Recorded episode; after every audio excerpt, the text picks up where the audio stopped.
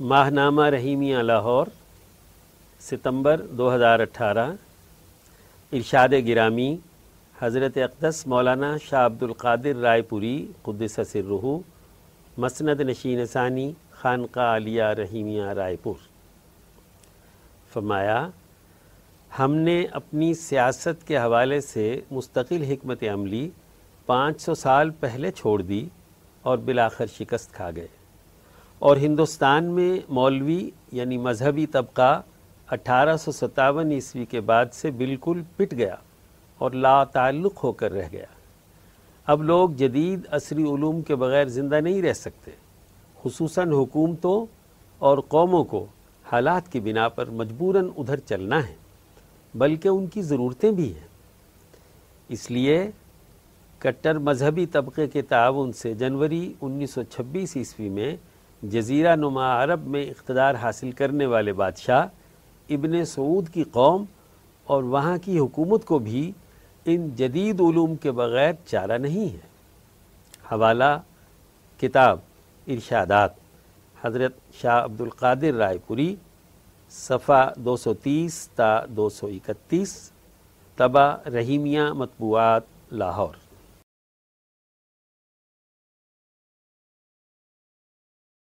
Section درس قرآن، عنوان، صحیح علم سے عدم توجہی بے وقوفی کا سبب۔ تحریر، شیخ التفسیر مفتی عبد الخالق آزاد رائے پوری۔ اعوذ باللہ من الشیطان الرجیم، بسم اللہ الرحمن الرحیم۔ و اذا قیل لهم آمنوا کما آمن الناس، قالوا انؤمن کما آمن السفہاء۔ الا انہم هم السفہاء ولكن لا يعلمون دوسری صورت کی تیرہویں آیت۔ اور جب انہیں کہا جاتا ہے ایمان لاؤ، جس طرح اور لوگ ایمان لائے ہیں، تو کہتے ہیں، کیا ہم ایمان لائیں جس طرح بے وقوف ایمان لائے ہیں؟ خبردار، وہی بے وقوف ہیں، لیکن علم نہیں رکھتے۔ گزشتہ آیات میں شروع رکوع سے منافقین کے رویوں اور غلط طرز فکر و عمل کی نشاندہی کی جا رہی ہے۔ اس آیت میں ان کی جہالت اور بے وقوفی کا تذکرہ کر کے اسے دور کرنے کا طریقہ بتلایا گیا ہے۔ چنانچہ انہیں اہل علم و فکر و عمل کی صحبت اختیار کرنے اور ان کے مطابق ایمان قبول کرنے کی دعوت دی گئی ہے۔ صحابہ کی طرح اپنے اعمال و اخلاق بنانے کا حکم دیا جا رہا ہے۔ ان سے کہا جا رہا ہے کہ آمینو کما آمن الناس۔ ایسے ایمان لاؤ جس طرح صحابہ اکرام ایمان لائے۔ ان کا علم بھی صحیح ہے اور فکر و نظریہ بھی بلند ہے۔ وہ اخلاص نیت اور ایمانی فکر و عمل کے ساتھ دین حق کو غالب کرنے کے لیے جد و جہد میں مصروف عمل رہے۔ یہاں تک کہ وہ مدینے میں اپنی ریاست اور مملکت قائم کرنے میں کامیاب ہو گئے۔ یہ جماعت اپنے صحیح علم اور جرت مندانہ عمل سے کامیابی کا ایک معیار قائم کر چکی ہے۔ وہ اپنے انسان دوست اخلاق کے سبب مدینے میں بسنے والی تمام اقوام کو ایک مساق کے تحت ملک کی تحفظ دے رہی ہے۔ ایسی معیاری جماعت کے مطابق ایمان قبول کرو گے تو دلوں کے امراض دور ہوں گے اور مملکت میں پیدا ہونے والا فساد ختم ہوگا اور دنیا اور آخرت میں کامیابی حاصل ہوگی۔ اب بجائے اس کے کہ وہ صحابہ اکرام کے کامیاب فکر و عمل کو سمجھتے اور ان کی اتباع میں صدق دل کے ساتھ ایمان قبول کرتے، انہوں نے حقیقت کے برخلاف یہ کہہ دیا کہ انؤمن کما امن الصفحہ کیا ہم بے وقوفوں کی طرح ایمان لائیں؟ سرمایہ پرستی اور انفرادی خواہشات کے اسیر طبقات کے ذہن میں اجتماعی فلاح و بہبود کا علمی نظریہ اور لوگوں کی خیر خواہی اور بھلائی کے عملی کام بے وقوفی شمار ہوتے ہیں۔ دیکھیے ذرا، ایک طرف وہ جماعت صحابہ ہے جو اللہ پر صدق دل سے ایمان لاتے ہوئے انسانیت کی خدمت کا ایک اعلی معیار قائم کرتی ہے۔ وہ لوگ احکام خدابندی پر دل سے کچھ اس طرح فدا اور قربان ہیں کہ لوگوں کی مخالفت اور زمانے کے تغیرات و تبدلات کے نتائج کی پرواہ نہیں کرتے۔ وہ انقلابی جد و جہد کی وجہ سے ہونے والے تمام تر جانی و مالی نقصانات کے باوجود اپنی جان اور مال اجتماع انسانی کے فائدے کے لیے قربان کرنے پر تیار ہے پوری سوسائٹی کو اپنے ساتھ لے کر چلنے اور اللہ تبارک و تعالی سے سچا تعلق قائم کرنے کے لیے ہمہ وقت پرعزم رہتے ہیں۔ دوسری طرف وہ لوگ ہیں جو دھوکہ دہی، منافقت، فساد کے مرض میں مبتلا اور سچائی کے پیغام فکر و عمل سے بے توجہی کا شکار ہیں۔ ایسے لوگ اگر کامیابی کا معیار دکھانے والی جماعت صحابہ کو بے وقوف اور کم سمجھ قرار دیں تو اس سے ان کی کم علمی کے مرض کی بدتر حالت کا اندازہ کیا جا سکتا ہے۔ چنانچہ اللہ تبارک و تعالی ان کو جواب دیتے ہوئے ارشاد فرماتے ہیں اللہ انہم الصفحا ولا کلّہ یعلمون. جان لو کہ وہی بے وقوف ہیں، لیکن علم نہیں رکھتے۔ علم صحیح حقائق کو دریافت کرنے کا ذریعہ ہوتا ہے۔ علم کے ذریعے سے انسان کو گرد و پیش کے درست حقائق کا پتہ چلتا ہے۔ انسان اپنے علم و شعور سے ہی صحیح اور غلط میں تمیز پیدا کرتا ہے۔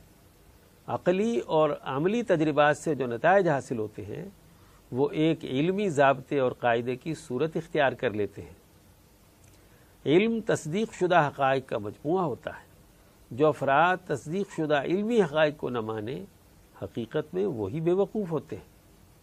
صحابہ اکرام کی سمجھداری کی تصدیق مکہ مکرمہ کی تیرہ سالہ صبر و استقامت اور جد و جہد کی زندگی سے واضح ہوتی ہے۔ پھر مدینہ منورہ میں ایمان و یقین اور علم و عمل میں سبقت لے جانے والے مہاجرین و انصار، السابقون الاولون کی غزوہ بدر تک کی کامیاب کارکردگی اس حقیقت کی نشاندہی کرتی ہے کہ وہ بہت عقل مند اور کامیاب جماعت ہے۔ ایسے تجربہ شدہ حقائق کا انکار کرنا دراصل حماقت اور بے وقوفی ہی ہے۔ اس لیے قرآن حکیم نے اس آیت مبارکہ میں پوری تاکید اور تحقیق کے ساتھ کہا کہ وہی بے وقوف ہے۔ اس حماقت اور بے وقوفی کی وجہ بیان کرتے ہوئے یہ بھی بتلا دیا کہ وہ علم نہیں رکھتے۔ وہ علم سے کورے ہیں۔ وہ جہالت کی وادیوں میں ٹامک ٹوئیاں مار رہے ہیں۔ ان کی اس بات سے ہی جہالت اور حماقت ٹپک رہی ہے۔ ہونا تو یہ چاہیے کہ اپنی بے وقوفی اور حماقت دور کرنے کے لیے صحابہ اکرام کی طرح ایمان لاتے اور ان کی صحبت اختیار کرتے۔ اس لیے کہ صحیح علم تبھی حاصل ہوتا ہے جب اہل علم کی صحبت میں رہتے ہوئے ان کے دریافت شدہ علمی امور کو سیکھنے، سمجھنے اور عمل کرنے کی طرف پوری توجہ دی جائے۔ بے توجہی اور غفلت سے حاصل کیا جانے والا علم اور اس پر ظاہری ایمان بے وقوفی اور حماقت کا سبب بنتا ہے۔ منافقین دعوے دار ہیں کہ وہ ایمان لائے ہیں، جبکہ وہ ایمان سے متعلق بنیادی علوم و اخلاق کی طرف متوجہ ہی نہیں ہے ان کی قرآن علوم سے بے التفاتی اور عدم توجہی ہی ہے، جس کے سبب وہ قرآن علم کی تاثیر سے محروم ہے قرآن حکیم کی تعلیم تو اپنے ماننے والوں میں یہ تاثیر پیدا کرتی ہے کہ وہ متقی بن جاتے ہیں۔ اور ان سچے اخلاق و اعمال کو اپنی زندگی کا حصہ بنا لیتے ہیں جن کا ذکر سورت کی شروع آیات میں کیا گیا ہے۔ بظاہر ایمان کے دعوے کے ساتھ منافقین پر قرآن کی تاثیر اس لیے ظاہر نہیں ہو رہی کہ یہ لوگ سنجیدگی کے ساتھ اس علم کی طرف متوجہ ہی نہیں ہیں۔ اس آیت میں عقل بندی اور بے وقوفی کے درمیان فرق نہ سمجھنے کا سبب علم سے عدم آگہی کو قرار دیا گیا ہے۔ جیسا کہ گزشتہ آیت میں فساد اور اصلاح کے مفہوم کو درست طور پر نہ سمجھنے کی وجہ ان کا شعوری بصیرت سے محروم ہونا تھا۔ سیکشن درس حدیث۔ عنوان مومن، الفت و محبت کا خوگر۔ تحریر مولانا ڈاکٹر محمد ناصر جھنگ۔ عن ابی حریرت رضی اللہ عنہ ان رسول اللہ صلی اللہ علیہ وسلم قال، المؤمن مألف ولا خیر فیمن لا یألف ولا یؤلف حضرت ابو حریرہ سے روایت ہے کہ رسول اللہ صلی اللہ علیہ وسلم نے فرمایا کہ مومن محبت کا پتلا ہے اور اس شخص میں کوئی خوبی نہیں جو نہ لوگوں سے محبت کرے اور نہ لوگ اس سے محبت کریں اس حدیث مبارکہ سے ہمیں مومن کی خوبی کے ضمن میں سماجی تعلقات اور دینی دعوت کا بنیادی اصول معلوم ہوتا ہے۔ ایک، اس حدیث میں سماجی حوالے سے یہ رہنمائی ہے کہ مومن کو دوسرے انسانوں کے ساتھ نرمی خوش روئی شفقت و محبت، انس اور وفا شعاری سے پیش آنے کا رویہ اپنانا چاہیے۔ سخت دل ظالم، شرپسند اور اذیت پسند لوگ اللہ کو پسند نہیں ہیں۔ رسول اللہ صلی اللہ علیہ وسلم کے ارشاد کے مطابق جو شخص دوسرے لوگوں کے ساتھ شفقت اور محبت سے پیش نہ آئے اور لوگ اس سے اس کی بدسلوکی کی وجہ سے متنفر ہو جائیں، اسے چاہیے کہ وہ اپنے ایمان کی فکر کرے۔ اسی لیے آپ صلی اللہ علیہ وسلم نے اپنی بیست کا مقصد عمدہ اخلاق کی آبیاری کرنا بتایا ہے اور اخلاق کی درستگی کی کوشش کو جہاد اکبر سے تعبیر کیا ہے۔ دو، دینی دعوت کے حوالے سے اس حدیث میں یہ رہنمائی ہے کہ اہل ایمان جب باطل نظریات رکھنے والوں کو دعوت دیں تو ان سے نفرت اور تعصب کی بجائے محبت، نرمی اور معقول استدلال کی روش اپنانی چاہیے۔ قرآن بھی دعوت میں حکمت اور نرمی اختیار کرنے کی تلقین کرتا ہے۔ دعوت کا بنیادی مقصد دوسروں کی منفی سوچ کو بدل کر عملی زندگی کا رخ درست کرنا ہوتا ہے۔ یہ ہدف انسان کے دل اور دماغ کے فیصلے کے ساتھ جڑا ہوتا ہے۔ انسانی دل و دماغ جبر، نفرت اور ظلم کے ذریعے سے نہیں بدلتے۔ انس اور حسن سلوک سے بدلتے۔ اس لیے دائیان دین کو اپنی گفتگو میں نرمی اور استدلال کی قوت کو بنیاد بنانے کے ساتھ عمدہ اخلاق پر خصوصی توجہ دینے کی ضرورت ہے۔ دائی کو ان رویوں سے گریز کرنا چاہیے جن سے لوگ بیزار اور متنفر ہوتے ہوں۔ آج ہمارے معاشرے میں مذکورہ دونوں پہلوؤں کے لحاظ سے خاصی کمزوری پائی جاتی ہے۔ ہم دوسروں کی تکلیف اور ان کی بے عزتی کا سبب بنتے ہیں۔ اور دوسروں کو جس ہمدردی کی ضرورت ہے ہم اس کا دھیان نہیں رکھتے۔ اسی طرح دینی دعوت میں توہین آمیز گفتگو اور نفرت انگیز رویے عام ہیں۔ قومی لحاظ سے ایک عرصہ ہم نے یوں ہی گزارا ہے۔ آج ہم اس صورتحال کے نتائج دیکھ کر پریشان اور فکر مند ہیں۔ یہ صورتحال تبھی بدل سکتی ہے جب ہم الفت و محبت کے خوگر ہوں گے۔ احترام باہمی اور حکیمانہ اسلوب دعوت کی روش اپنائیں گے۔ اس طریقے گفتگو کے بعد قرآن کی روشنی میں امید کی جا سکتی ہے کہ دشمنی دوستی میں بدل جائے۔ سیکشن صحابہ کا ایمان افروز کردار۔ عنوان حضرت ابو عبیدہ بن الجراح رضی اللہ تعالی عنہ۔ تحریر مولانا قاضی محمد یوسف حسن عبدال حضرت عامر ابو عبیدہ بن الجراح کا لقب امین الامت ہے۔ آپ رضی اللہ تعالیٰ عنہ کا سلسلہ نصب ساتویں پشت پر حضور اکرم صلی اللہ علیہ وآلہ وسلم سے مل جاتا ہے۔ اشرا مبشرہ میں سے ہیں۔ دار ارکم میں قیام سے پہلے ستائیس سال کی عمر میں حضرت ابکر رضی اللہ تعالی عنہ کی دعوت پر مسلمان ہوئے۔ دونوں بار ہجرت حبشہ کی اور مدینہ کی طرف ہجرت کی۔ جنگ بدر میں آپ رضی اللہ تعالی عنہ کے والد دشمن کیمپ کی طرف سے مقابلے میں آئے، تو ایک ہی وار میں ان کا کام تمام کر دیا۔ احد میں جب آپ صلی اللہ علیہ وآلہ وسلم کے چہرے انور پر خود یعنی آئرن کیپ کی کڑیاں گس گئیں، تو حضرت ابو عبیدہ نے دانتوں سے کینچ کر نکالی اور دو دانت ٹوٹ گئے۔ مگر عشق نبوی صلی اللہ علیہ وآلہ وسلم میں کسی چیز کی پرواہ نہ کی۔ صلح حدیبیہ اور بیعت رضوان میں شریک ہوئے، بلکہ معاہدہ صلح پر گواہ بھی ہیں۔ آپ صلی اللہ علیہ وآلہ وسلم نے کئی جنگی و قیام امن کی مہمات میں آپ رضی اللہ تعالیٰ عنہ کو سالار لشکر بنا کر بھیجا۔ حضرت ابو بیدہ رضی اللہ تعالیٰ عنہ، فاتح شام اور سالار اعلیٰ بھی تھے۔ شام کی عیسائی رعایا کو بھی آپ رضی اللہ تعالیٰ عنہ کی بے پناہ شفقت نے مرہون منت بنا رکھا تھا۔ ایک بار حضرت عمر رضی اللہ تعالیٰ عنہ نے آپ رضی اللہ تعالیٰ عنہ کو چار سو دینار اور چار ہزار درہم بطور انعام بیجے تو آپ رضی اللہ تعالیٰ عنہ نے وہ سب فوراً فوج میں تقسیم کرا دیے۔ ایک درہم بھی اپنے پاس نہ رکھا۔ تو حضرت عمر رضی اللہ تعالیٰ عنہ نے فرمایا کہ الحمد آج بھی ایسے ایسار شعار لوگ ہیں۔ یرموک کے مارکے سے قبل جب جنگی حکمت عملی کے تحت مفتوحہ ممالک سے افواج کو دمشق میں جمع کیا گیا، تو حضرت ابو عبیدہ رضی اللہ تعالیٰ عنہ نے کئی لاکھ ٹیکس کی وصول شدہ رقم ذمی رعایا کو یہ کہہ کر واپس کر دی کہ اب ہم تمہاری حفاظت نہیں کر سکتے۔ شامی غیر مسلم رعایا پر اس حق پسندی و انصاف کا اس قدر اثر ہوا کہ وہ لوگ روتے تھے کہ خدا تم کو واپس لائے۔ ایک دفعہ عید کے موقع پر عیسائیوں نے سلیب کا جلوس نکالنے کی اجازت مانگی تو آپ رضی اللہ تعالیٰ عنہ نے اجازت دے دی۔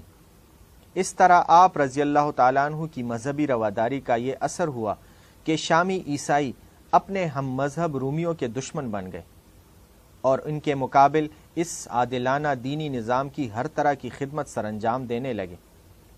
شام میں حضرت فاروق اعظم رضی اللہ تعالیٰ عنہ نے جو اصلاحات کی، وہ اکثر حضرت ابو بیدہ رضی اللہ تعالیٰ عنہ کے ہاتھوں ہی نافذ العمل ہوئی۔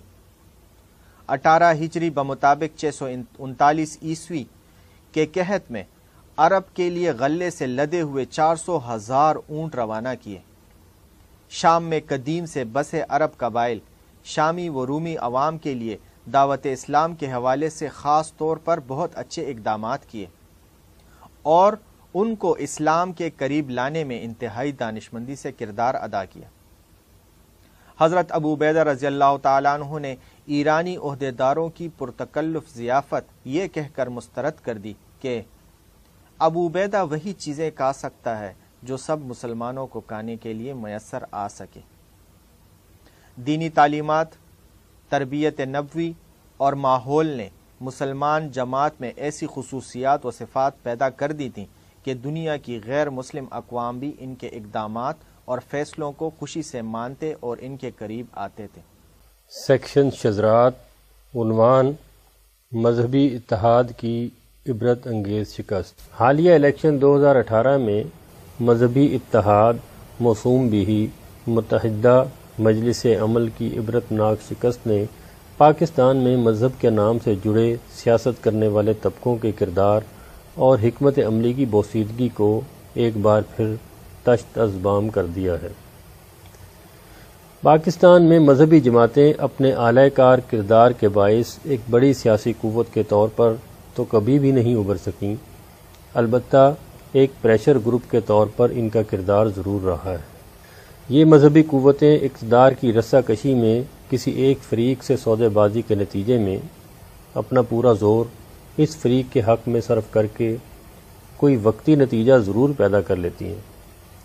اور جب کبھی ان قوتوں کی حمایت کے باعث کوئی فریق حکومت بنانے یا گرانے میں کامیاب ہو جائے تو اس وقت بڑے فخر سے کہا جاتا ہے، ہمارے بغیر نہ حکومتیں بن سکتی ہیں اور نہ چل سکتی ہیں۔ مذہبی جماعتوں کو اب عوام کے مذہبی جذبات سے کھیلنے کے بجائے قومی اور انسانی ایشوز پر عوام کی رہنمائی کرنی چاہیے۔ اور پرانے گھسے پٹے نعروں اور سلوگنز کے بجائے وقت کے تقاضوں کو سمجھا جائے۔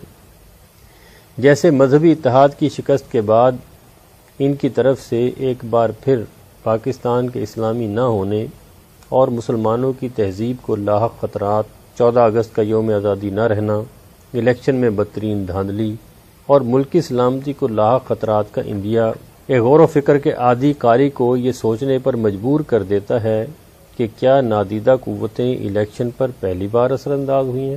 یا چودہ اگست ہماری تاریخ میں پہلی بار آیا ہے؟ یا سابقہ حکومتوں کے قائم کردہ اسلامی نظام اور اسلامی تہذیب کے فروغ کے لیے قائم اداروں کے نوٹیفیکیشن واپس لے لیے گئے ہیں۔ اور حیرت ہے، ضیاء الحق کی میراث کی وارث حکومت کی کرپشن کا خم ٹھوک کر دفاع کس اسلامی اصول یا عمرانی ضابطے کے تحت کیا جاتا رہا ہے؟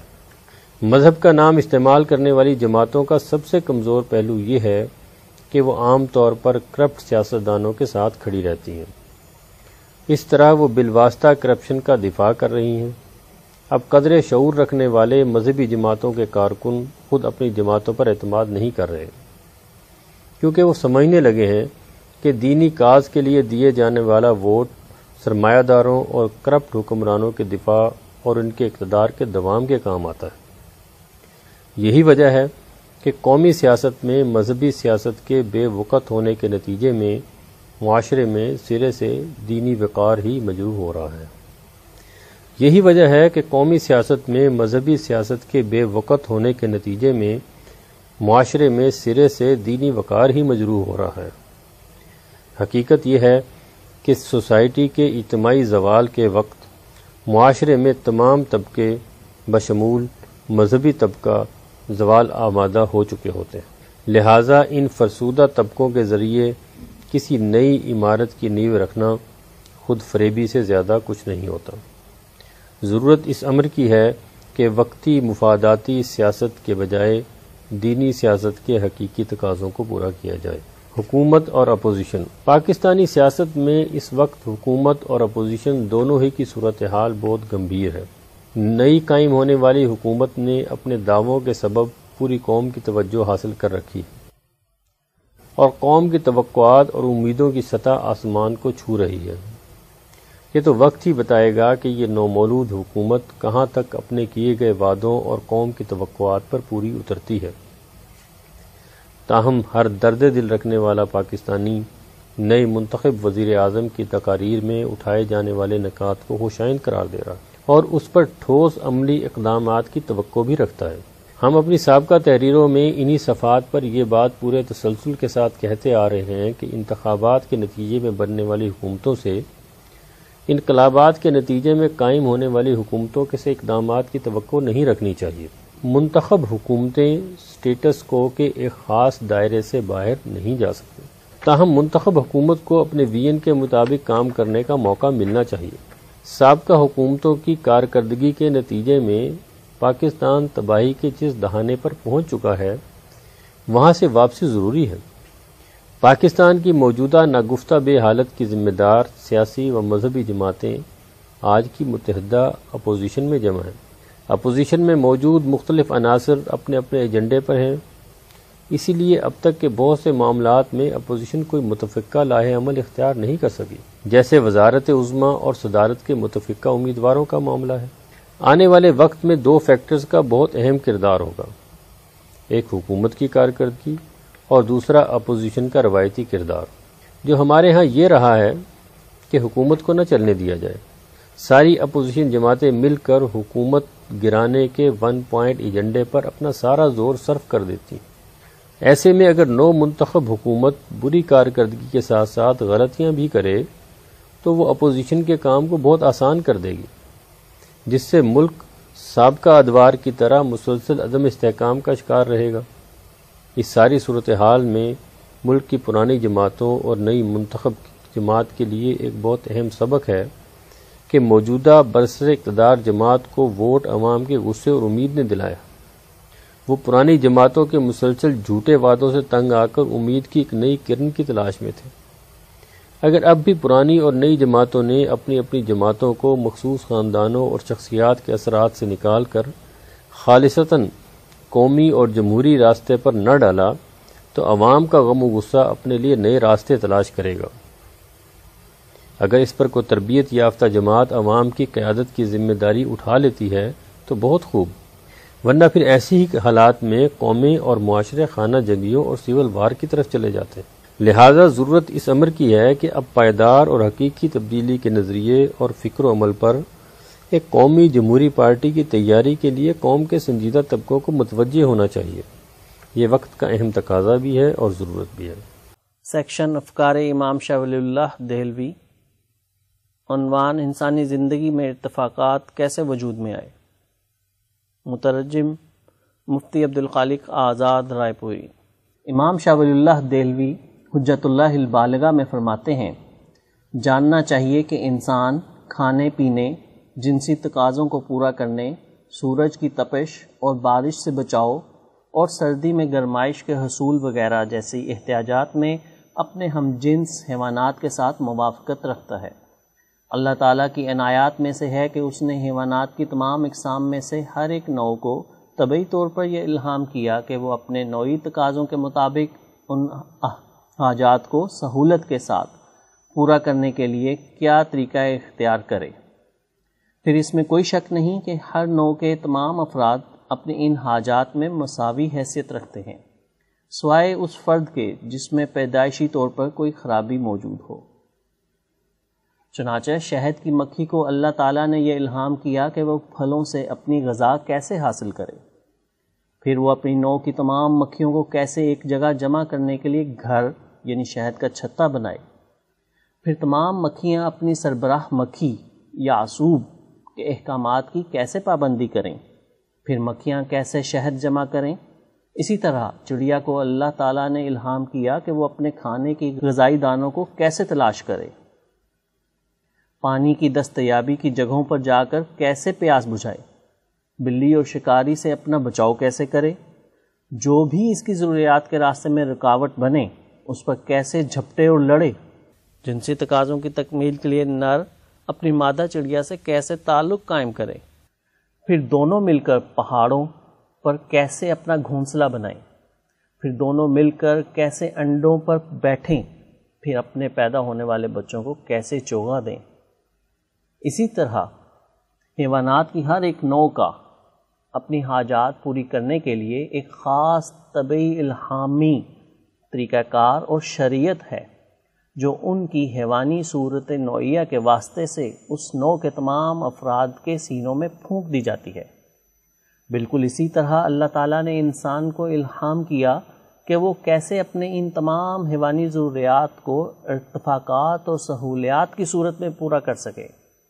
البتہ حیوان اور انسان میں فرق یہ ہے کہ انسان اپنی اعلیٰ صورت نوعیہ کی وجہ سے پیش آمدہ ان حاجات کو پورا کرنے کے لیے درج ذیل تین مزید امور کو اپنے پیش نظر رکھتا ہے۔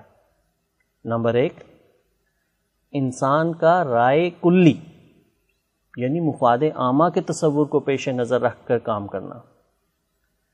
حیوان صرف اپنی طبیعت کے تقاضے سے پیدا ہونے والے کسی محسوس یا موہوم غرض کے لیے کام کرتا ہے۔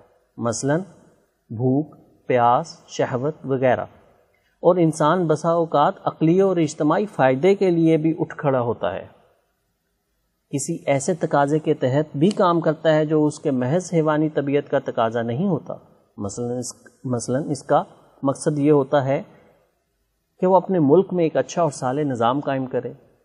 یا اپنے اخلاق کی تکمیل اور اپنے نفس کو مہذب بنائے۔ یا آخرت کے عذاب سے بچنے کے لیے کوئی اچھا کام کرے۔ یا لوگوں کے دلوں میں اپنی جاہ و مرتبت کا روپ پیدا کرنے کے لیے کوئی عمدہ کام کرے۔ نمبر دو ذرافت یعنی حب جمال۔ انسان اپنی حاجت کی تسکین کے لیے کیے جانے والے کام میں ذرافت و خوبصورتی کا لحاظ رکھتا ہے۔ چنانچہ جانور صرف اتنا چاہتا ہے کہ اس کی حاجت مثلا بھوک، پیاس یا وقتی ضرورت پوری ہو جائے، جبکہ انسان بسا اوقات یہ چاہتا ہے کہ اس کی حاجت کچھ اس طرح سے پوری ہو کہ اس سے اس کی آنکھیں ٹھنڈی ہوں، اس کو لذت محسوس ہو۔ چنانچہ وہ چاہتا ہے کہ بیوی خوبصورت ہو، غذا لذیذ اور عمدہ ہو، لباس فاخرانہ ہو اور مکان بلند و بالا ہو۔ نمبر تین، ایجاد و تقلید کا مادہ۔ انسانوں میں عقل مند اور سمجھدار لوگ پائے جاتے ہیں۔ وہ انسانی سوسائٹی کی ضروریات پوری کرنے کے لیے بہترین اور عمدہ ارتفاقات پر مشتمل، اچھے طریقے اور ایجادات دریافت کرتے رہتے ہیں۔ اسی طرح انسانوں میں ایسے لوگ ہوتے ہیں کہ جن کے دل میں نئی ضرورتوں کا احساس تو پیدا ہوتا ہے، لیکن وہ خود اپنے لیے کوئی اچھا طریقہ کار دریافت نہیں کر پاتے۔ جب وہ عقل مندوں اور حکمہ کو دیکھتے ہیں اور سنتے ہیں کہ انہوں نے اس نئی ضرورت کو پورا کرنے کے لیے کوئی ایجاد و دریافت کر لی ہے تو وہ دل سے اس کی طرف متوجہ ہو جاتے ہیں اور ہر نئی ہونے والی ایجاد کو بڑی قوت سے قبول کر لیتے ہیں۔ اس لیے کہ وہ ان کے ذہن میں پیدا ہونے والی ضرورت کے عین مطابق ہوتی ہے۔ بسا اوقات ایک انسان بھوکا اور پیاسا ہوتا ہے، اس کے پاس کھانا اور پانی نہیں ہوتا، وہ بڑی شدید تکلیف میں مبتلا ہو کر اسے حاصل کر پاتا ہے۔ اس موقع پر اسے یہ احساس ہوتا ہے کہ ایسی ضرورت کے وقت کوئی ایسا ارتفاق اور طریقہ کار ہونا چاہیے۔ جس سے یہ تکلیف نہ ہو، لیکن وہ خود ایسا نہیں کر پاتا۔ پھر ایسی ہی مشکل صورت حال کسی حکیم اور سمجھدار آدمی کو پیش آ جاتی ہے۔ وہ کوشش کر کے، مثلا بھوک مٹانے کے لیے غذا بخش بیج دریافت کر لیتا ہے۔ ان کو کاشت کرتا ہے، کھیت میں پانی لگاتا ہے، فصل کاٹتا ہے اور اسے گہتا ہے۔ دانوں کو بھوسے سے الگ کرتا ہے۔ ضرورت کے وقت تک کے لیے انہیں محفوظ کرنے کا طریقہ دریافت کر لیتا ہے۔ اس طرح کھانے کے حصول کا ایک پورا ارتفاق وجود میں آ جاتا ہے۔ اسی طرح وہ چشموں اور دریاؤں سے دور رہنے والے لوگوں کے لیے کنویں کھود کر پانی نکالنے کا طریقہ دریافت کرتا ہے۔ برتن، مٹکے اور مشکیزیں بنانے کا طریقہ دریافت کرتا ہے۔ یوں پانی کے حصول کا ایک پورا ارتفاق وجود میں آ جاتا ہے۔ پھر اسی طرح پہلے پہلے انسان نے کچی غذائی اجناس کھائیں تو ان کے میدے میں ہضم نہیں ہوئی۔ کچے پھل کھائے تو وہ ہضم نہیں ہوئے۔ اب ضرورت پیش آئی کہ اس حوالے سے کچھ کیا جائے۔ عام انسان اس کا حل نہیں کر سکتا۔ چنانچہ، سمجھدار حکیم نے طریقہ دریافت کیا کہ اناج کے دانوں کو پکایا جائے اور گلایا جائے۔ نیز گندم کے دانوں کو پیسا جائے اور روٹی تیار کی جائے۔ اس طرح ارتفاقات کا ایک اور دروازہ کھل گیا۔ اسی طرح تمام انسانی حاجات کے ارتفاقات اور طریقہ ہے کار دریافت کرنے کو قیاس کر لو۔ سیکشن تاریخ اسلام کے ناقابل فراموش واقعات۔ تحریر مفتی عبدالقدیر چشتیاں۔ عنوان سلطان محمود غزنوی کا غلام کے ساتھ حسن سلوک۔ سلطان محمود غزنوی ہندوستان میں اسلامی قومی دور کے معمار اول ہیں۔ کیونکہ غزنی بھی ہندوستان کا حصہ رہا ہے۔ انہوں نے یہاں کی محکوم قوموں کو حقیقی معنوں میں آزادی دلائی۔ عدل و انصاف کا نظام قائم کیا۔ یہاں تک کہ جنگی قیدیوں کے ساتھ حسن سلوک، شفقت اور رحم دلی کا ایسا برتاؤ قائم کیا جس کی مثال تاریخ میں نہیں ملتی۔ درج ذیل واقعہ اسی پر شاہد ہے۔ ایک بار سلطان محمود رحمۃ اللہ علیہ کی ہندوستان کے ظالم حکمرانوں سے جنگ ہوئی۔ اور بہت سے لوگ اس جنگ میں قید ہوئے، جن کو اپنے ساتھ غزنی لے گئے۔ ان میں ایک آدمی بہت ہونہار اور ذہین تھا۔ سلطان نے اس کی صلاحیت معلوم کر کے اس کو ہر قسم کے علوم و فنون کی تعلیم دی۔ جب وہ تعلیم سے فارغ ہوا تو اس کو حکومت کے عہدے دیے گئے، حتیٰ کہ رفتہ رفتہ اس کو ایک بڑے صوبے کا صوبے دار بنا دیا گیا۔ صوبہ غور کی حیثیت اس وقت وہ تھی جو آج کل کے بڑے والی ریاست کی حیثیت ہوتی ہے۔ جس وقت سلطان نے اس کو تخت پر بٹھلایا، سر پر تاج رکھا، تو وہ رونے لگا۔ سلطان نے فرمایا کہ یہ وقت خوشی کا ہے یا غم کا؟ اس نے عرض کیا، جہاں پنا اس وقت مجھے اپنے بچپن کا ایک واقعہ یاد آیا۔ پھر اپنی یہ قدر و منزلت دیکھ کر رونا آ گیا۔ حضور، جس وقت میں ہندوستان میں بچہ تھا، آپ کے خلاف ایسا پروپیگنڈا تھا کہ ہندوستان کے لوگ کانپتے تھے اور ان کی عورتیں اپنے بچوں کو آپ کا نام لے کر ڈرایا کرتی تھیں۔ میں سمجھتا تھا کہ نامعلوم محمود کیسا ظالم و جابر ہوگا، حتیٰ کہ آپ کا اس فوج سے مقابلہ ہوا جس میں میں موجود تھا۔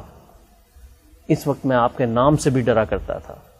پھر میں آپ کے ہاتھوں قیدی ہوا تو میری جان ہی نکل گئی کہ بس اب خیر نہیں۔ مگر حضور نے دشمنوں کی روایات کے خلاف میرے ساتھ وہ برتاؤ فرمایا کہ آج میرے سر پر تاج سلطنت رکھا جا رہا ہے۔ اس وقت مجھے یہ خیال کر کے رونا آ گیا کہ کاش آج میری ماں ہوتی تو میں اس سے کہتا کہ دیکھ، یہ وہی محمود ہے جس کو تو خوف کا ہوا بتلایا کرتی تھی۔ حوالہ، حضرت تھانوی کے پسندیدہ واقعات، صفحہ دو سو چوالیس اور پینتالیس۔ سلطان محمود غزنوی کا یہ واقعہ ہماری رہنمائی کرتا ہے کہ نمبر ایک، ہمارے عادل حکمران جنگیں دوسری قوموں کو لوٹنے اور غلام بنانے کے لیے نہیں، بلکہ عدل و انصاف کے لیے لڑتے تھے۔ نمبر دو، اسلام میں غلامی کی حقیقت پر بھی اس واقعہ سے روشنی پڑتی ہے کہ غلام صرف جنگی قیدی ہوتے تھے اور ان کو تعلیم و تربیت دے کر اپنے جیسا حکمران بنایا جاتا تھا۔ یہاں تک کہ محمود و ایاز میں سماجی مساوات ایک ضرب المثل اور شعروں میں استعارہ بن گئی۔ ایک ہی صف میں کھڑے ہو گئے محمود و اعجاز نہ کوئی بندہ رہا، نہ بندہ نواز۔ نمبر تین، آج دوبارہ یہی جذبہ انسانیت اجاگر کرنے کی ضرورت ہے۔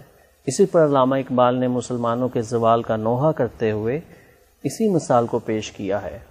نہ غزنوی میں تڑپ رہی، نہ وہ خم ہے زلف ایاز میں۔ سیکشن عالمی منظرنامہ عنوان ڈونلڈ ٹرمپ اور ولادی میر پیوٹن کی ہیلسنکی میں ملاقات، تحریر Mirza Muhammad Ramzan Rawalpindi Finland کے دارالحکومت ہیلسنکی کے صدارتی محل میں سولہ جولائی دو ہزار اٹھارہ کو دنیا کی دو بڑی طاقتوں کے سربراہان کے درمیان براہ راست پہلی ملاقات ہوئی۔ اس ملاقات کو کوریج دینے کے لیے پوری دنیا کے میڈیا ہاؤسز سے کم و بیش پندرہ سو صحافی مدعو تھے۔ امریکی صدر ڈونلڈ ٹرمپ ان دنوں یورپ کے دورے کے دوران برطانیہ میں موجود تھے، جہاں سے فن لینڈ ہوائی جہاز سے ایک گھنٹے کی مسافت پر واقع ہے۔ دوسری طرف، روس کے صدر فٹ بال کے عالمی مقابلے کے فائنل راؤنڈ کا مظاہرہ دیکھنے کے لیے اسی روز یعنی سوموار کو ماسکو میں تھے۔ وہاں سے بھی فن لینڈ کا ہوائی جہاز کے ذریعے ایک گھنٹے کا سفر ہے۔ فن لینڈ یورپ کا ایسا ملک ہے جس کے دونوں بڑی طاقتوں کے ساتھ اچھے تعلقات ہیں۔ سر جنگ کے دور میں بھی اس نے دونوں ملکوں کے لیے میزبانی کا فرض احسن طریقے سے نبھایا تھا۔ یہیں پر دونوں صدور کی انیس سو پچہتر انیس سو اٹھاسی اور انیس سو نوے میں بھی ملاقاتیں ہو چکی ہیں۔ روس کے تحلیل ہونے کے بعد انیس سو بانوے اور انیس سو ستانوے میں بھی ان دونوں طاقتوں نے عالمی مسائل پر اسی شہر میں بیٹھ کر غور و فکر کیا تھا۔ اس ملاقات کے منعقد ہونے کا ایک پہلو تو یہ تھا کہ امریکہ کو گزشتہ ماہ آٹھ نو جون کو جی سیون کے کینیڈا میں ہونے والے اجلاس میں کچھ ایسے معاملات کا سامنا کرنا پڑا، جس کے نتیجے میں امریکی صدر کو اپنے سیکیورٹی ایڈوائزر کو حکم دینا پڑا کہ وہ فوری طور پر روس کے صدر سے اس کی ملاقات کا بندوبست کرے۔ صدر کی سیکیورٹی کے ایڈوائزر مائیکل بولٹن نے ٹرمپ کی منشا کے مطابق پیوٹن سے ملاقات کے لیے سولہ جولائی دو ہزار اٹھارہ کے وقت کا تعین کر دیا۔ دوسرا پہلو یہ تھا کہ جس کے بارے میں صحافیوں نے بریفنگ کے بعد سوالات بھی اٹھائے۔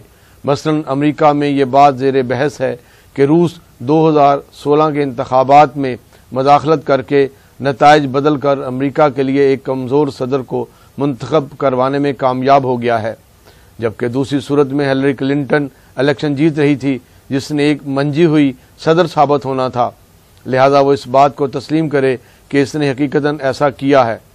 بات و نظر میں دیکھیں تو یہ سوال تفلانہ نوعیت کا لگتا ہے، کیونکہ اگر روس انتخابات میں ملوث ہونے کے الزام کو قبول کر لیتا ہے، تو امریکہ کی عالمی حیثیت پر ایک بہت بڑا سوالیہ نشان قائم ہو جاتا ہے۔ چونکہ امریکہ خود اس قسم کی حماقتیں کرتا رہا ہے اور دنیا کے وہ ممالک جو اس کی سازشوں کا شکار ہوئے ہیں، ان کے عوام پر اس کے کیا اثرات مرتب ہوئے ہوں گے؟ اس کی سیاہ کاریوں کی ایک جھلک آج عراق، تیونس الجزائر، لیبیا، یمن، افغانستان اور شام میں ملاحظہ کی جا سکتی ہے۔ ویسے ملاقات کے دوران روسی صدر نے امریکی صدر کے اس الزام کو مسترد کر دیا تھا۔ تیسرا پہلو یہ تھا کہ اس ملاقات سے امریکہ کیا سیاسی مقاصد حاصل کرنا چاہتا ہے، وہ قابل غور اور اہم ترین ہے۔ امریکی انتظامیہ آج گلا کر رہی ہے کہ کسی دوسرے ملک نے اس کے انتخابات کے نتائج کو امریکی عوام کی منشا کے برخلاف تبدیل کر دیا ہے۔ اس کا سارا الزام روس پر لگایا جا رہا ہے اور پھر اس کی تصدیق بھی کرواتا پھرتا ہے۔ وہ تمام ممالک جو امریکی بالادستی کا راگ الاپتے پھرتے ہیں اور اس کے سپر پاور ہونے کا ڈنڈورا پیٹتے نہیں تھکتے، ان کے لیے لمحہ فکریہ ہے۔ امریکی صدر کا یہ کہنا کہ روس امریکہ تعلقات، تاریخ کے تلخ ترین اور انتہائی پست ترین سطح پر پہنچے ہوئے تھے۔ جبکہ اس ملاقات کے بعد اب ان میں بہتری آنا شروع ہو گئی ہے۔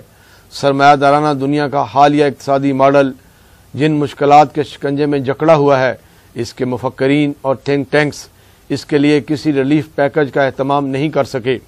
کیونکہ جی سیون کے ارکان اپنی اپنی معاشی تنگ دستی کے باعث آپس میں الجھتے پھرتے ہیں۔ خود امریکہ کا سالانہ خسارہ آٹھ سو تینتیس ارب ڈالر تک پہنچ چکا ہے، جس کے لیے اس کی کوشش ہے کہ اندرون ملک صنعتوں کو فروغ دینے کے لیے درآمدات پر بھاری ٹیکس عائد کیے جائیں۔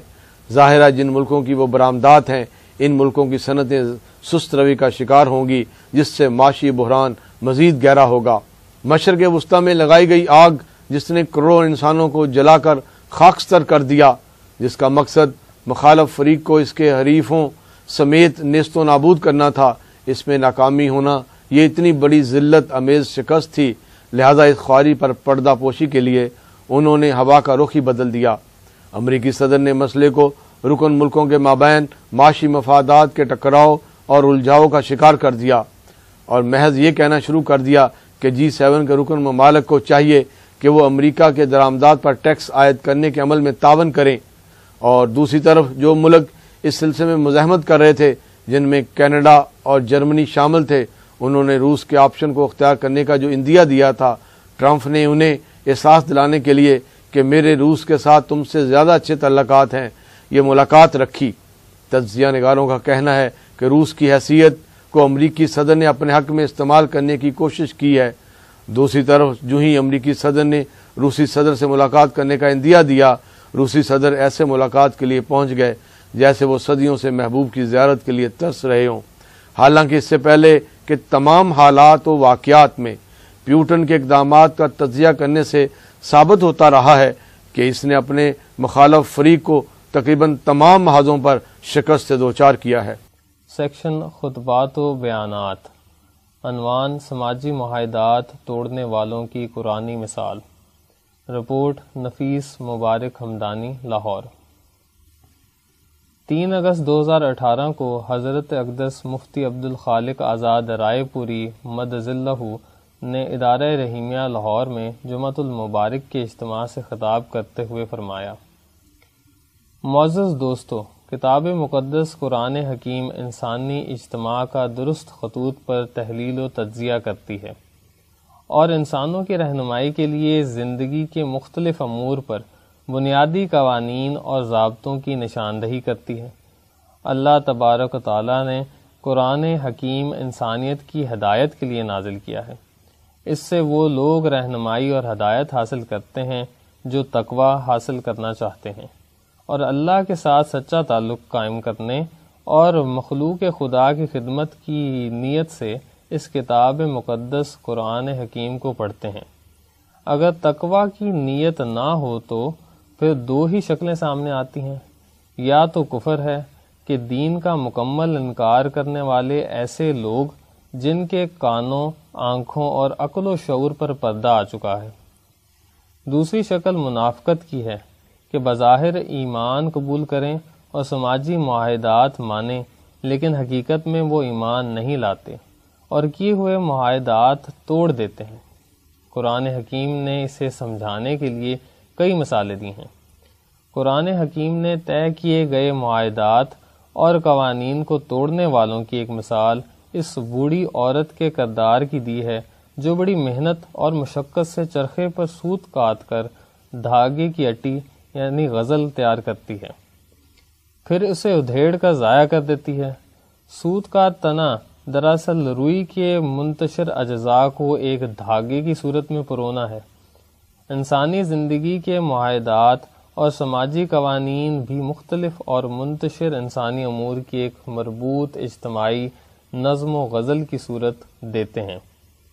ایسے معاہدات کرنا اور پھر انہیں توڑنے کا کام وہی کر سکتا ہے جو دماغی خلل میں مبتلا ہو، کہ پہلے بڑی محنت اور مشقت سے ایک معاہدہ اور عہد قبول کرے اور پھر اس معاہدے کو توڑنے اور تباہ و برباد کرنے کے لیے کردار ادا کرے۔ جیسے ٹوٹا ہوا دھاگا کسی کام نہیں آتا، نہ کپڑا بنا جا سکتا ہے، نہ اس کپڑے سے انسان کا تن ڈھانپا جا سکتا ہے۔ ایسے ہی منافقت پر مبنی معاہدات انسانیت کے لیے فائدہ مند ثابت نہیں ہوتے۔ المیہ یہ ہے کہ گزشتہ ستر سال سے پاکستانی قوم کی لیڈرشپ بھی ترقی معکوس کے اسی دائرے میں داخل ہے۔ پاکستان کا انتخابی نظام اس کی واضح مثال ہے۔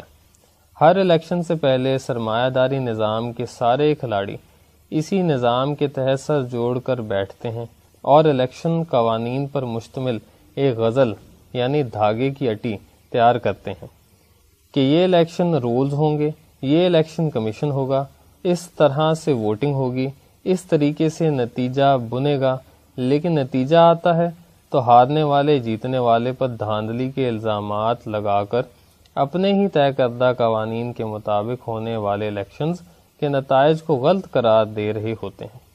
دنیا میں کسی قوم کی مہذب لیڈرشپ ایسا کام نہیں کرتی جو اس قوم کی لیڈرشپ کرتی چلی آ رہی ہے۔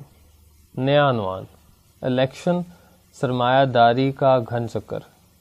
حضرت آزاد رائے پوری نے فرمایا بات صرف دو ہزار اٹھارہ کے الیکشن ہی کی نہیں۔ ہم تو یہ سمجھتے ہیں کہ یہ دو ٹوک اور قطعی بات ہے کہ سرمایہ داری نظام کے تحت سو الیکشن بھی کرا لیں تو نتائج ایسے ہی ہوں گے۔ ہم تو اس سرمایہ دارانہ نظام کے ہی سرے سے خلاف ہیں۔ اس لیے کہ یہ دینی تعلیمات سے متصادم ہے یہاں بات ہماری نہیں ہو رہی، بلکہ ان لوگوں کی بات ہو رہی ہے کہ جو اس سرمایہ داری نظام کے کھلاڑی ہیں۔ اور اس کے تحت باہم مل کر متفقہ طور پر انتخابی کھیل کے قواعد و ضوابط بناتے ہیں اور اسی کے مطابق یہ کھیل کھیلتے ہیں۔ اور جب اس کے تحت رزلٹ آتا ہے، تو ہر دفعہ سارے ہارنے والے، جیتنے والوں کے خلاف جمع ہو جاتے ہیں۔ ان کے خلاف تحریک چلاتے ہیں۔ جب سے اسلام کا نام بھی اس کھیل میں استعمال ہونا شروع ہوا ہے، تب سے مذہبی طبقے بھی اس کھیل کا حصہ بن گئے ہیں۔ وہ بھی ایک قدم بڑھ کر سرمایہ داری نظام سے حصہ بقدر جسہ ذاتی و گروہی مفادات اٹھا رہے ہیں۔ بھائی، وہ قانون اور ضابطہ جسے حزب اختلاف اور حزب اقتدار نے مل کر نافذ کیا اور ایک متفقہ ریفری، الیکشن کمشنر مقرر کیا۔ طے شدہ قوانین کے مطابق اس نے جو فیصلہ دیا، اس کے تحت جس پارٹی کو اقتدار ملا اپنے طے کردہ ضابطے کے مطابق اسے کام کرنے دینا چاہیے۔ لیکن نہیں، چونکہ ملک غلام ہے، اس لیے عالمی طاقتیں اور ان کے گماشتے ہر دفعہ دھاندلی دھاندلی کا شور مچا کر یہاں پر سیاسی عدم استحکام برقرار رکھنا چاہتے ہیں، تاکہ ہر نئی حکومت پر دباؤ رکھا جائے اور کوئی درست فیصلہ نہ ہو سکے۔ برعظیم پاک و ہند میں جمہوریت کا تعارف برطانوی سرمایہ داری نظام کے ماتحت ہوا۔ انڈیا ایکٹ انیس سو پینتیس کے نفاذ سے لے کر اب تک جتنے الیکشنز ہوئے ہیں، وہ سرمایہ دارانہ ذہنیت کی احساس پر ہوئے ہیں۔ ان میں سرمایہ کا عمل دخل پوری طرح سرائیت کیے ہوئے ہوتا ہے۔ اس میں عوامی مفاد اور اجتماعی تقاضوں کی تکمیل پیش نظر نہیں ہوتی۔ آج بھی جو نظام چل رہا ہے، وہ اسی سرمایہ پرستانہ سوچ پر مبنی ہے۔ اس دور میں جدید نو آبادیاتی تسلط کے لیے الیکشنز کرائے جاتے ہیں۔ جن کا مقصد ملک میں سیاسی اور معاشی استحکام پیدا کرنا نہیں ہوتا، بلکہ عالمی طاقتوں کے مفادات کے لیے ملک میں معاشی بے یقینی اور سیاسی عدم استحکام کی صورت کو تول دینا ہوتا ہے۔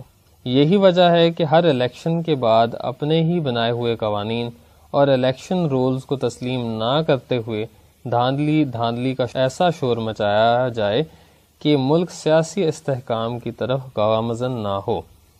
انیس سو چھیالیس سے لے کر اب تک ہر الیکشن میں ایسے ہی ہوتا آیا ہے اور آج دو ہزار اٹھارہ کے الیکشن میں بھی یہی ہو رہا ہے۔ یہ سب سرمایہ دارانہ نظام کے بد اثرات ہیں۔ حقیقت یہ ہے کہ قومیں ایک صحیح نظریے اور شعور کی اساس پر حقیقی عوامی لیڈرشپ، قومی جمہوری تقاضوں کو پورا کرنے کے لیے کردار ادا کرتی ہیں۔ تو ملک میں استحکام پیدا ہوتا ہے اور معاشی ترقی اور کامیابی نصیب ہوتی ہے نیا عنوان۔ سرمایہ دارانہ نام نہاد جمہوریت ہی کیوں؟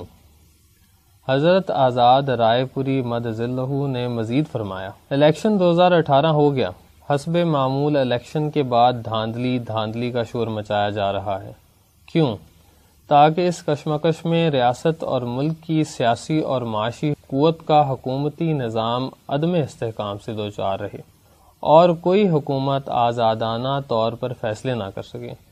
سامراج کی ملٹی نیشنل کمپنیوں کے استحصال کی طرف توجہ نہ دے سکے، جو اس دھاندلی کے شور کے ضمن میں لوٹ مار کر کے پورے ملک کو کنگال بنا رہی ہیں اور ملک کی دولت لوٹ لوٹ کر لے جا رہی ہے توجہ صرف اس پر ہو کہ جی الیکشن صحیح ہوئے تھے یا صحیح نہیں ہوئے تھے۔ دھاندلی ہوئی تھی یا نہیں ہوئی تھی۔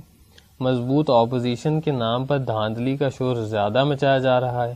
یہ لوگ حکومت میں آ جائیں تو وہاں رہتے ہوئے ایک دوسرے کی ٹانگ کھینچتے ہیں۔ اگر ہارنے والے نے ہار تسلیم نہیں کرنی تو پھر الیکشن کا ڈرامہ رچانے کی کیا ضرورت ہے؟ پھر آپ نے سرمایہ دارانہ نام نہاد جمہوریت کو قبول کیوں کیا؟ پھر مان لیا جی ایک دفعہ دھاندلی ہوئی، دوسری دفعہ ہوئی، تیسری دفعہ ہوئی۔ ہر دفعہ اگر دھاندلی ہی ہوتی ہے تو ایسے الیکشن کا بائیکاٹ کیوں نہیں کرتے؟ اعلان کیوں نہیں کرتے کہ ہم اس نظام کا حصہ نہیں بنیں گے؟ اس میں تو ہر دفعہ دھاندلی ہوتی ہے۔ ہمارے ہاں مثالیں امریکہ کی جمہوریت کی دی جاتی ہیں، جبکہ امریکہ میں سرمایہ دارانہ نظام کے تحت صدارتی الیکشن لڑنے والا ایلگور اپنے مقابل سے صرف ایک ڈیڑھ فیصد کے فرق سے ہار جاتا ہے۔ وہ کہتا ہے کہ میرے مخالف کے پاس چھ بلین ڈالر تھے، اس لیے وہ جیت گیا۔ اگر وہ میرے پاس ہوتے تو میں الیکشن جیت جاتا۔ امریکی اکانومی کو کنٹرول کرنے والے سرمایہ داروں، جاگیرداروں، پینٹاگون اور امریکی فوج کا ووٹ الگور کے حق میں نہیں تھا، جبکہ عوام کا زیادہ ووٹ اس کے حق میں تھا۔ لیکن اس کے باوجود جتایا کسی اور کو جاتا ہے۔ اور سپریم کورٹ آف امریکہ بھی عوام کے ووٹ کے خلاف صدر بش کو کامیاب کرا دیتی ہے۔ اس کے باوجود اس ہارنے والے الگور نے کوئی تحریک نہیں چلائی۔ کوئی دھاندلی کا رونا نہیں رویا۔ لیکن یہ عجیب ملک ہے۔ امریکہ کی نقل اتارنا چاہتا ہے۔ سرمایہ دارانہ جمہوریت کو مسلط کرنا چاہتا ہے۔ سرمایہ کے اثر و رسوخ کو مانتا ہے۔ حتیٰ کہ وہ مذہبی طبقہ جسے سرمایہ کو خدا نہیں ماننا چاہیے اس نے بھی سرمایہ کو طاقتور ماننا شروع کر دیا۔ وہ بھی سرمایہ دار اور جاگیردار ہی کو ٹکٹ دے کر مقابلے پر میدان میں کھڑا کر دیتا ہے۔ جب سرمایہ کو رولنگ کردار ادا کرنے کا موقف سب نے تسلیم کر لیا، تو اسی کے مطابق اگر الیکشن کا فیصلہ آتا ہے، تو اسے تسلیم کرنے سے انکار کر دیتے ہیں۔ اس نظام کے تحت جس نے زیادہ پیسہ خرچ کیے جس نے زیادہ نوٹ خرچ کر کے زیادہ ووٹ خریدے، اگر بالفظ وہ جیت گیا ہے، یا جتایا گیا ہے، اگر اسے تسلیم نہیں کرتے تو پھر پورے سسٹم کا انکار کرو اور اس سے علیحدہ ہو جاؤ۔ نیا عنوان حقائق کو سمجھنے، شعور کو حاصل کرنے کی ضرورت۔ حضرت آزاد رائے پوری مد ذلہ نے فرمایا مسلم اور پیپلز کے نام سے بننے والی سابقہ حکومتوں نے اپنے اپنے دور میں ملک کو اربوں خربوں ڈالر کا مقروض بنا دیا۔ کیا آج کی متحدہ اپوزیشن کو اس کے خلاف آواز اٹھانے کی توفیق ہوئی؟ اب بھی سارا ملک قرضوں پر چل رہا ہے۔ اس کے خلاف تو کسی نے متحدہ محاذ نہیں بنایا۔ ملک اور قوم کی تباہی، معاشی سسٹم کی زبوں حالی بد امنی اور غربت افلاس کے اور دوسرے ملکوں سے قرض کی بھیگ مانگنے کے اصل ایشوز پر تو کوئی بات نہیں کر رہا۔ عالمی سرمایہ داری نظام تو جو ظلم کرتا ہے، سو کرتا ہے۔ لیکن یہ سرمایہ داروں اور عالمی سامراج کی کٹ پتلیاں اس ملک کی شناخت بنانے، اس کا مستحکم سیاسی معاشی سسٹم بنانے میں سب سے بڑی رکاوٹ ہیں۔ ان کا علاج وہی ہے جو امام انقلاب حضرت مولانا عبید اللہ سندھی رحمۃ اللہ نے کہا تھا کہ یہ قیادت نااہل ہے۔ یہاں کا مذہبی طبقہ، یہاں کے سیاستدان معیشت دان پروفیسر، انجینئر اور لیڈرشپ کی اکثریت نااہل ہے۔ جب تک ان نااہلوں کو اٹھا کر باہر نہیں پھینکا جائے گا اور نئی نوجوان نسل قوم کے اصل ایشوز سمجھنے اور ان کو حل کرنے پر تیار نہیں ہوگی اس وقت تک مسائل حل نہیں ہوں گے۔ چاہے کتنے ہی سال لگیں، قوم کو اس طرف آنا ہوگا۔ پارٹیوں کے دیوانے ان جماعتوں کے ورکر بھی عجیب لوگ ہیں۔ جانتے بوجھتے ہوئے اور سارے حقائق کا علم ہونے کے باوجود بھی کوئی کہتا ہے، ساڈا شیر ساڈی کتاب، ساڈا تیر۔ تو کوئی کہتا ہے، ساڈا بلہ۔ ایسے ہی لوگوں کے بارے میں کہا گیا ہے کہ جانتے بوجھتے ہوئے بھی جہالت اور بیوقوفی کے کام میں مبتلا ہیں۔ اپنی حالت کو بدلنے کے لیے تیار نہیں، تو اللہ تعالیٰ ان کی حالت کیسے بدلے گا؟ آج ہمیں سوچنے اور سمجھنے، قرآن کے آیات کے تناظر میں اپنی اجتماعیت کا جائزہ لینے، اپنے حکومتی نظام اور اپنے سیاسی و معاشی رویوں کا تجزیہ کرنے کی ضرورت ہے۔ قرآن حکیم میں بڑھیا کے دھاگا کاٹ کر اسے توڑنے کی مثال والی آیت ہمارے لیے ہی نازل کی گئی ہے۔ قرآن آج بھی نافذ العمل ہے۔ اور آئینہ دکھانا چاہتا ہے کہ دیکھو، تمہارا حال یہی نہیں کہ غزل خود کاٹتے ہو، پھر اسے توڑتے ہو، دھاگا بناتے ہو، پھر دھاگا توڑتے ہو۔ اور اگر دھاگا بنا کر خود ہی توڑا جائے، تو نہ اس سے کسی غریب کا تن ڈھانپا جا سکتا ہے، نہ کپڑا بنایا جا سکتا ہے۔ تمہارے اس منافقانہ کردار کے نتیجے میں پوری بائیس تیئیس کروڑ کی پاکستانی قوم کے لیے نہ لباس تیار ہوگا نہ ان کی ضروریات پوری ہوں گی، نہ ان کے مسائل حل ہوں گے، نہ ان کی غربت دور ہوگی، نہ ان کے باقی امور مستحکم بنیادوں پر قائم ہوں گے۔ یہ وہ عذاب ہے جس سے قوم دو چار ہے اور یہ عذاب اس وقت تک جاری رہے گا جب تک خدا کی آیتوں کے یہ عملی منکر اپنے طے کیے ہوئے معاہدات اور معاملات کو توڑتے رہیں گے۔ اللہ تعالی ہمیں ان کی منافقت سے بچائے، حقائق کو سمجھنے شعور کو حاصل کرنے کی توفیق عطا فرمائے۔ آمین۔ سیکشن عظمت کے مینار۔ عنوان حضرت شیخ مولانا نجب الدین ہڈے ملا۔ تحریر وسیم اعجاز، کراچی۔ حضرت مولانا عبد الغفور اخن سوات رحمۃ اللہ کے خلفہ میں سے شیخ مولانا نجم الدین رحمۃ اللہ نے تحریکات آزادی میں کردار کے حوالے سے بہت شہرت پائی۔ اور اکابرین کے نقش قدم پر چلتے ہوئے مزاحمتی جد و جہد کو برقرار رکھا، جہاں انہوں نے اپنے باطنی فیوزات سے طالبان حق کو سیراب کیا، وہیں صاحب سیف ہونے کی حیثیت سے باشندگان بعید الوطن یعنی انگریزوں کے استبداد اور ظلم کے خلاف بھی کمر بستہ رہے۔ ان کی ولادت غزنی، افغانستان کے مضافات میں علاقہ شیلگر میں ہوئی۔ سلمان خیل قبیلے سے ان کا تعلق تھا، ان کا خاندان علم و فضل کے لحاظ سے معروف تھا۔ حضرت شیخ مولانا نجم الدین ہڈے ملا رحمۃ اللہ کی ابتدائی تعلیم کا آغاز غزنی سے ہوا۔ بعد ازاں کابل میں رہ کر مختلف اساتذہ کرام سے تعلیم میں کمال حاصل کیا۔ درس و تدریس کی غرض سے جلال آباد کے قریب ہڈا کے مقام پر مقیم ہوئے۔ ابتدا میں یہ قیام عارضی تھا۔ لیکن زندگی کے آخری ایام بھی انہوں نے اسی قصبے میں گزارے۔ اسی نسبت سے ہڈے ملا کے نام سے مشہور ہو گئے۔ ہمیشہ سے ظلم و استبداد سے نفرت تھی اور اسی بات کی تلقین بھی اپنے متعلقین کو فرماتے رہتے تھے۔ جہاد فی سبیل اللہ کا شوق انہیں حضرت عبد الغفور اخند رحمۃ اللہ کی خدمت اقدس میں لے آیا۔ سید الشریف میں حضرت اخند صاحب سوات رحمۃ اللہ کی خدمت میں رہ کر، جہاں سلوک و احسان کی منازل طے کر کے خلافت و اجازت سے مشرف ہوئے، وہیں اٹھارہ سو پینتیس میں اپنے پیر و مرشد کی رہنمائی میں پہلے سکھوں اور بعد میں انگریزوں کے خلاف علم جہاد بلند کیا۔ مولانا نجم الدین رحمۃ اللہ کی تمام تر کوششیں یہی تھیں کہ ہندوستان کو کسی طریقے سے انگریزوں کے ظالمانہ نظام سے آزاد کروا کر اسلامی اصولوں پر مبنی ریاست کا قیام عمل میں لایا جائے۔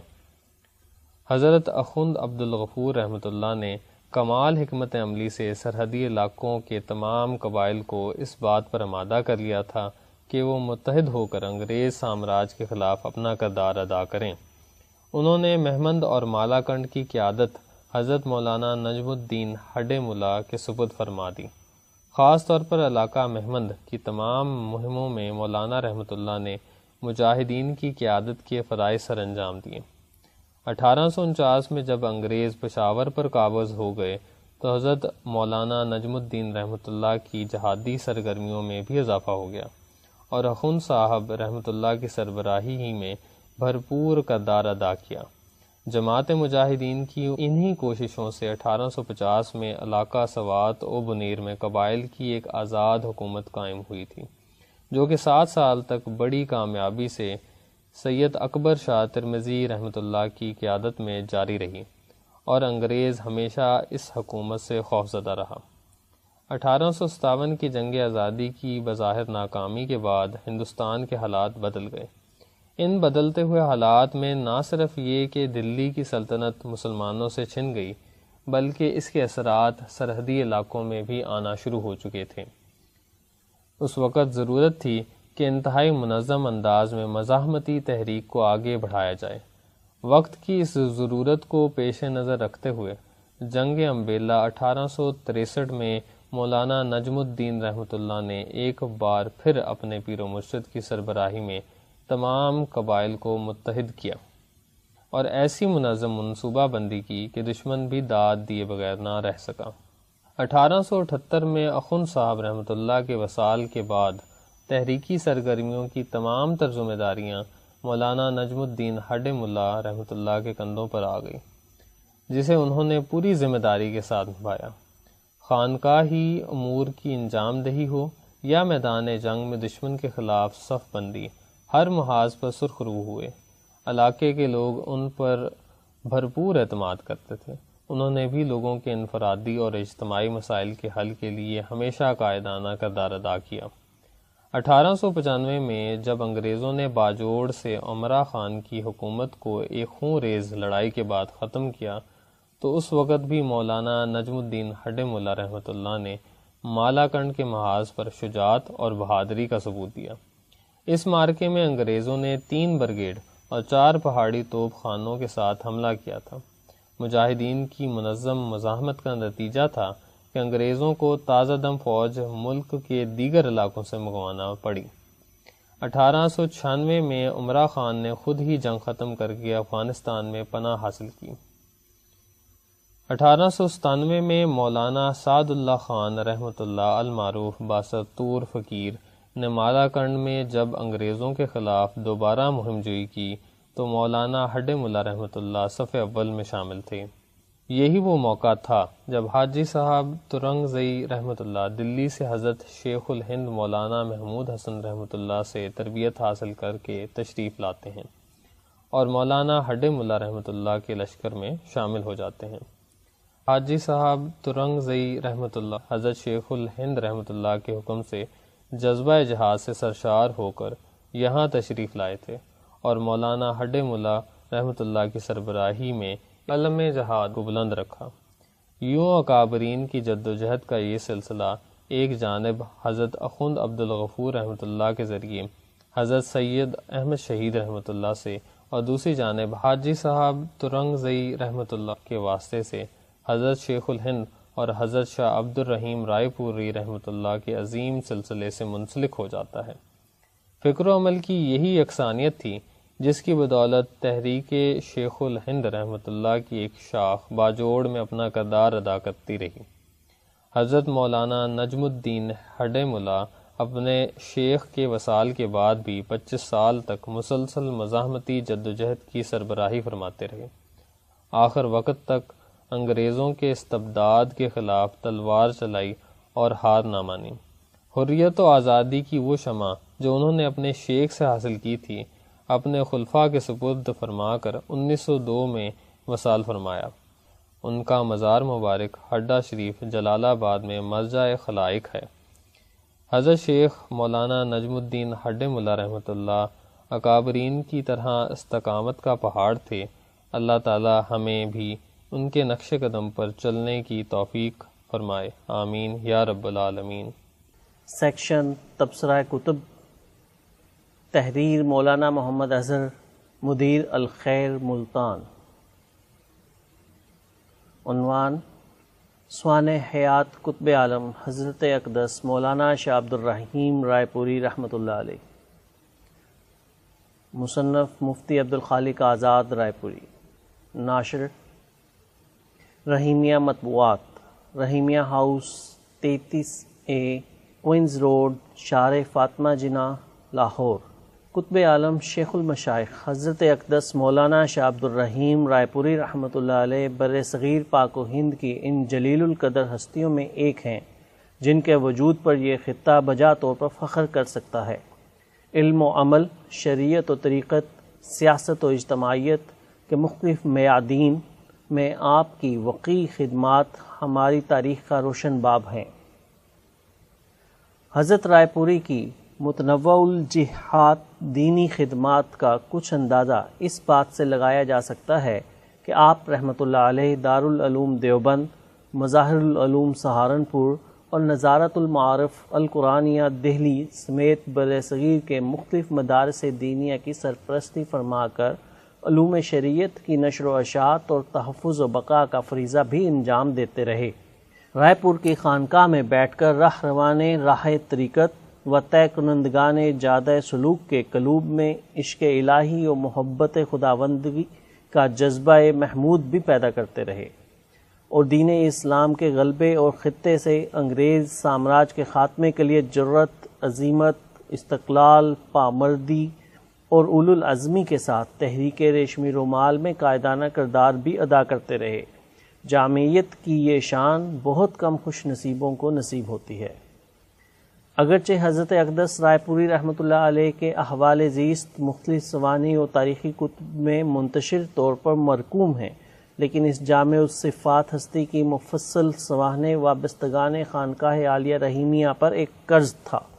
جس سے سوانح نگار حضرت مولانا مفتی عبدالخالق آزاد رائے پوری دامت برکاتہم العالیہ بطریق احسن سبق دوش ہوئے ہیں۔